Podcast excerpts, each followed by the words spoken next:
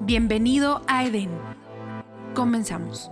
Hola, ¿qué tal? Bienvenido a Edén una vez más. Mi nombre es Miguel Cano, qué gusto tenerte de vuelta.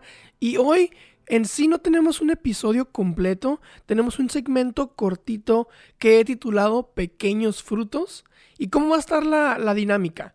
Bueno, cada 15 días vamos a estar teniendo un capítulo completo donde vamos a abarcar el tema completo y en medio de esos 15 días vamos a tener este pequeño segmento que se llama Pequeños Frutos. ¿Y qué es Pequeños Frutos? Pequeños Frutos es un mensaje de motivación para ti, un mensaje cortito, directo al grano, que te con la intención de motivarte para tu semana, que tengas un buen día y te, y te cambie la perspectiva a la mejor de tu lunes. Esa es la intención de, de estos pequeños frutos. Y el día de hoy quiero irnos un poquito fuera del Edén. No vamos a estar, no nos vamos a salir de contexto totalmente, pero me quiero ir hasta el otro lado, al extremo, a Apocalipsis, en el último capítulo de Apocalipsis, y quiero darte un poquito de ánimo hablando del final de la historia. Entonces, ¿por qué no comenzamos leyendo Apocalipsis 22? Voy a estar leyendo desde el capítulo 1 más o menos hasta el 6. Dice, luego el ángel me mostró un río con el agua de la vida, era transparente como el cristal y fluía del trono de Dios y del cordero.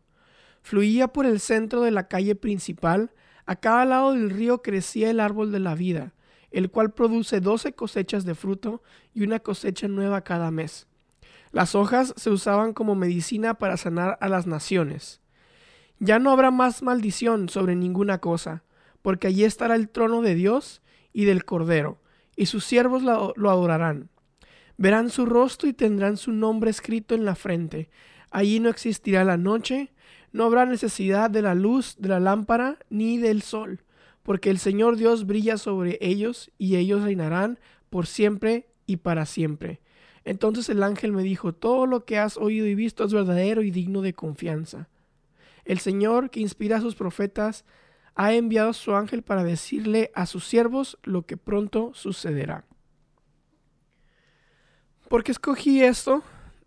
Bueno, primero una porque cuando estaba estudiando el primer capítulo que, que espero ya hayas escuchado, está hablando de un río y me sorprendió totalmente que la Biblia empieza con un río y termina con otro río. Y quiero hablarte un poquito, quiero darte un poquito de ánimo porque creo que todos normalmente no se generaliza cuando estás hablando en público, pero creo que todos hemos pasado de una u otra forma un año muy, muy difícil. Hemos tenido a lo mejor pérdidas familiares, hemos pasado por situaciones de enfermedad grave o a lo mejor hemos pasado por situaciones económicas.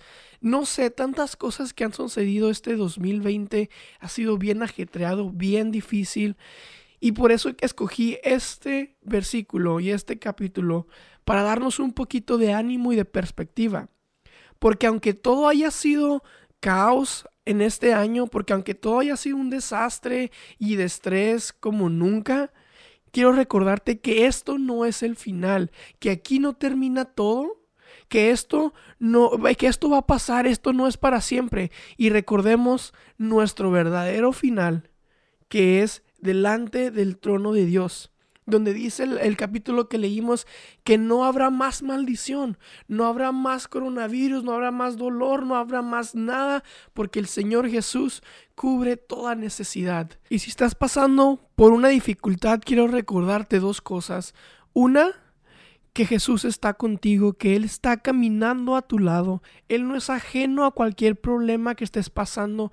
Él no es ajeno a cualquier situación económica, a cualquier estrés, cualquier problema o situación que estés enfrentando el día de hoy. A Él le duele contigo, Él camina contigo, Él está junto a ti, paso a paso, cuidándote, abrazándote, guiándote en esta situación tan difícil. Y la segunda es de que quiero recordarte que no es tu final, que aquí no vas a terminar, que aquí no vas a quedar, que vas a salir de esta, porque Dios lo ha prometido, porque Él está contigo y Él te va a sacar de esto. Él va a sanar tus heridas.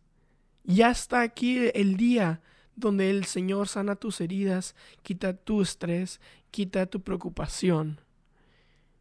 Recordemos nuestro final, un final glorioso delante de la presencia del Padre. Gracias, espero tengas un buen día.